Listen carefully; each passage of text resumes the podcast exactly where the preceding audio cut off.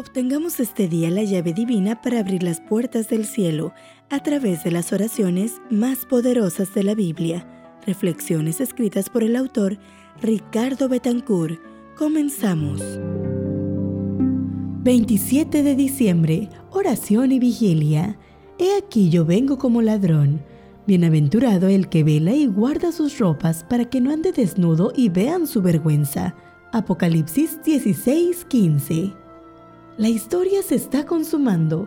Apocalipsis está cerrando el documento de la salvación y su escritor, Juan, expresa la palabra del autor, el Espíritu Santo, quien advierte, yo vengo como ladrón.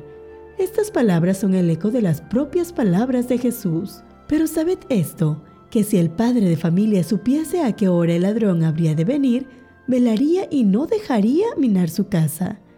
Y la advertencia de Jesús se fundamenta en el hecho de que nadie sabe cuándo regresará, solo el Padre. Por lo tanto, tenemos que estar preparados, en guardia permanente, esperando su inminente regreso. ¿Significa esto vivir con miedo, con una expectación rayana en la paranoia? De ninguna manera. Jesús dijo, La paz os dejo, mi paz os doy. Yo no os la doy como el mundo la da. No se turbe vuestro corazón ni tenga miedo. Velar significa estar atento para responder cada día al llamamiento del Espíritu Santo en nuestro corazón. Velar significa renunciar al sueño de la noche. Velar es luchar por estar despierto, combatir el sueño de la resignación.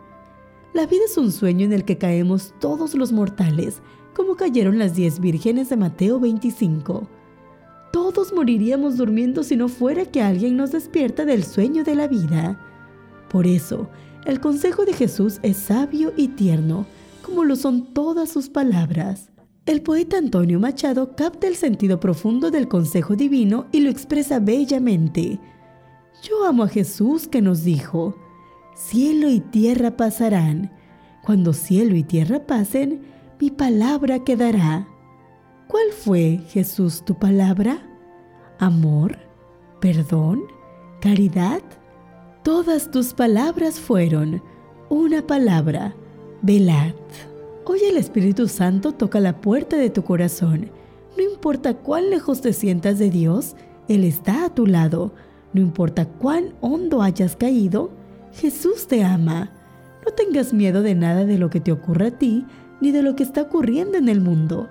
Jesús te dice, velad, es decir, estad atento al llamado de mi espíritu, permaneced despierto para que haga mi obra en ti. Hoy tu oración podría ser, Señor, despiértame del sueño de la vida.